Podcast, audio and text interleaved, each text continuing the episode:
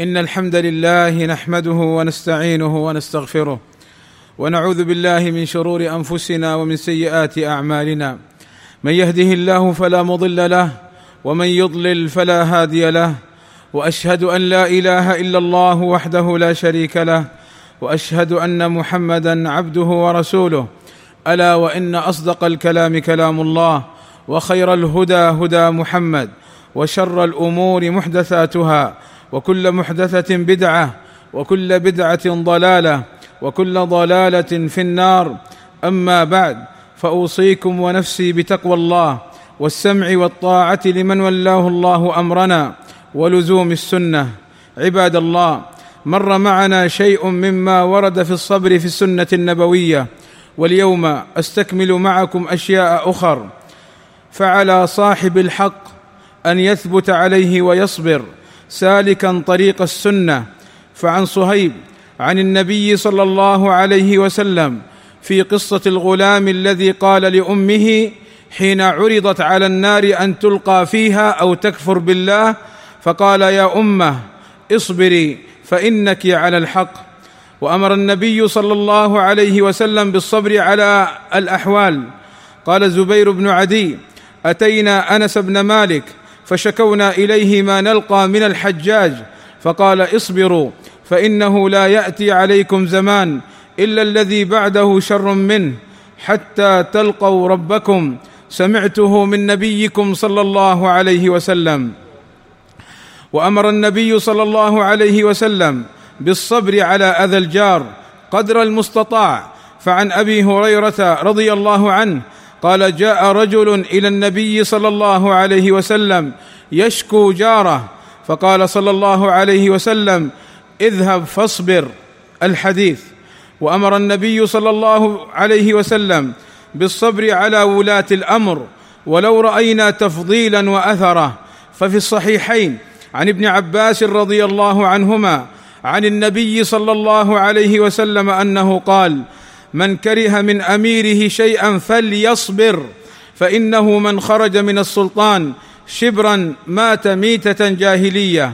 وفي صحيح مسلم عن عوف بن مالك رضي الله عنه قال قال النبي صلى الله عليه وسلم من ولي عليه وال فرآه يأتي شيئا من معصية الله فليكره ما يأتي من معصية الله ولا ينزعن يدا من طاعة وفي الصحيحين عن عبد الله رضي الله عنه قال قال لنا رسول الله صلى الله عليه وسلم إنكم سترون بعدي أثرة وأمورا تنكرونها قالوا فما تأمرنا يا رسول الله قال أدوا إليهم حقهم وسلوا الله حقكم وفي الصحيحين عن عبادة بن الصامت رضي الله عنه أنه قال بايعنا رسول الله صلى الله عليه وسلم على السمع والطاعة في العسر واليسر والمنشط والمكره وعلى اثره علينا وعلى ان لا ننازع الامر اهله. وقد دلت هذه الاحاديث على ان الصبر على ظلم الحكام اصل من اصول أهل السنة والجماعه كما قال أهل العلم.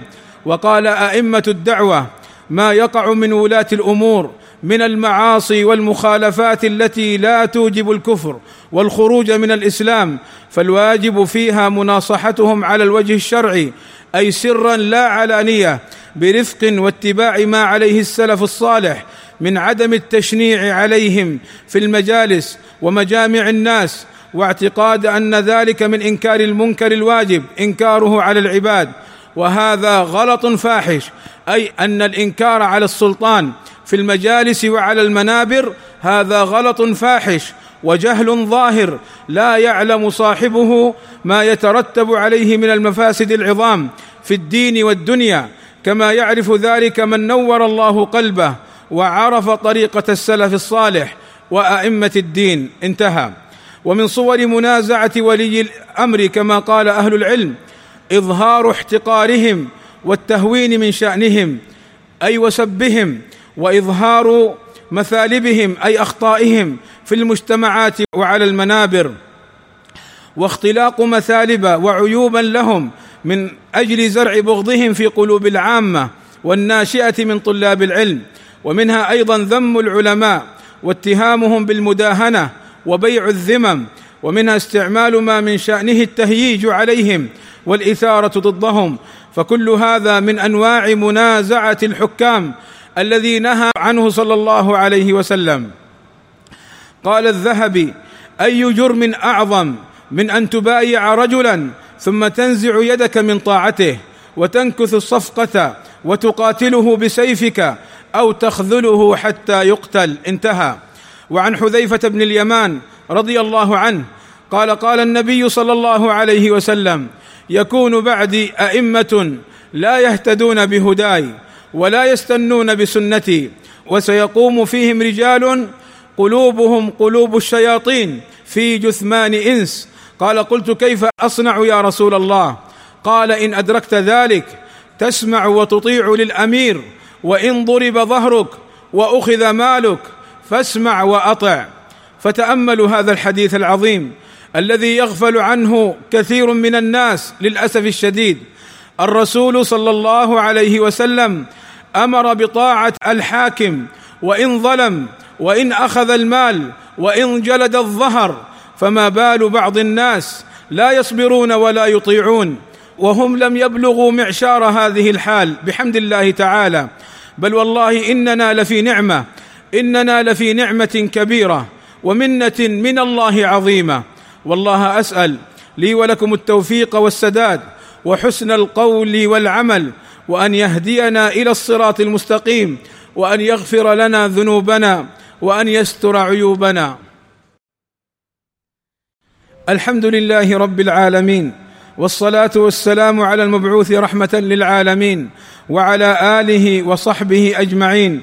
عباد الله جاءت أحاديث كثيرة في بيان فضل شهر شعبان ومنزلته ومكانته في الإسلام فعن أسامة بن زيد قال قلت يا رسول الله لم أرك تصوم شهرا من الشهور ما تصوم في شعبان. فقال صلى الله عليه وسلم ذلك شهر يغفل الناس عنه بين رجب ورمضان وهو شهر ترفع فيه الأعمال إلى رب العالمين فأحب أن يرفع عملي وأنا صائم. وعن أم المؤمنين عائشة رضي الله عنها قالت كان أحب الشهور إلى رسول الله صلى الله عليه وسلم أن يصومه شعبان ثم يصله برمضان. قالت وما رأيت رسول الله صلى الله عليه وسلم استكمل صيام شهر قط إلا شهر رمضان وما رأيته في شهر أكثر صيام منه في شعبان. والحكمة من صيام شهر شعبان أن الأعمال ترفع فيه إلى رب العالمين. فيحب عليه الصلاة والسلام أن يعرض عمله وهو صائم.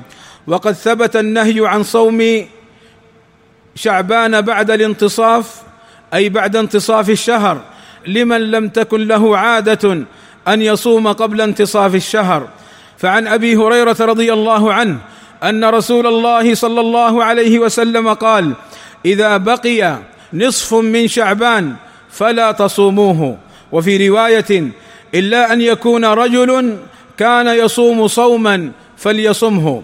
وثبت النهي عن صوم يوم الشك فعن عمار بن ياسر رضي الله عنهما قال من صام اليوم الذي يشك فيه فقد عصى النبي صلى الله عليه وسلم ويوم الشك هو يوم الثلاثين من شعبان إذا لم يرى الهلال في ليلة بغيم ساتر أو نحوه من غبار فيجوز كونه من رمضان وكونه من شعبان والحديث وما في معناه يدل على تحريم صومه.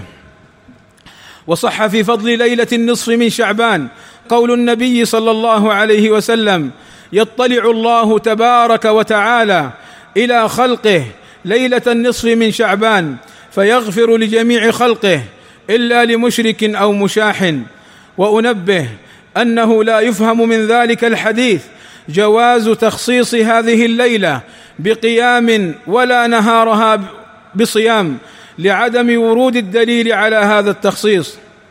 واعلموا أن الاحتفال بليلة النصف من شعبان بدعة محدثة في الإسلام وهكذا تخصيصها بشيء من العبادة بدعة منكرة كما قال أهل العلم. اللهم وفقنا لما تحبه وترضاه وأبعدنا عما يغضبك ويسخطك منا. وارض اللهم عن الخلفاء الراشدين أبي بكر وعمر وعثمان وعلي والصحابة أجمعين وعنا معهم بمنك وكرمك. اللهم وفق ولي أمرنا لما تحبه وترضاه. اللهم وأصلح به العباد والبلاد. اللهم وأعنه على أموره كلها. اللهم أبعد عنه السوء ومن أراد بهذه البلاد وأهلها سوءا. اللهم فاجعل كيده في نحره. اللهم واجعل تدبيره تدميرا عليه يا رب العالمين. وصلى الله وسلم على نبينا محمد وعلى آله وصحبه أجمعين. والحمد لله رب العالمين.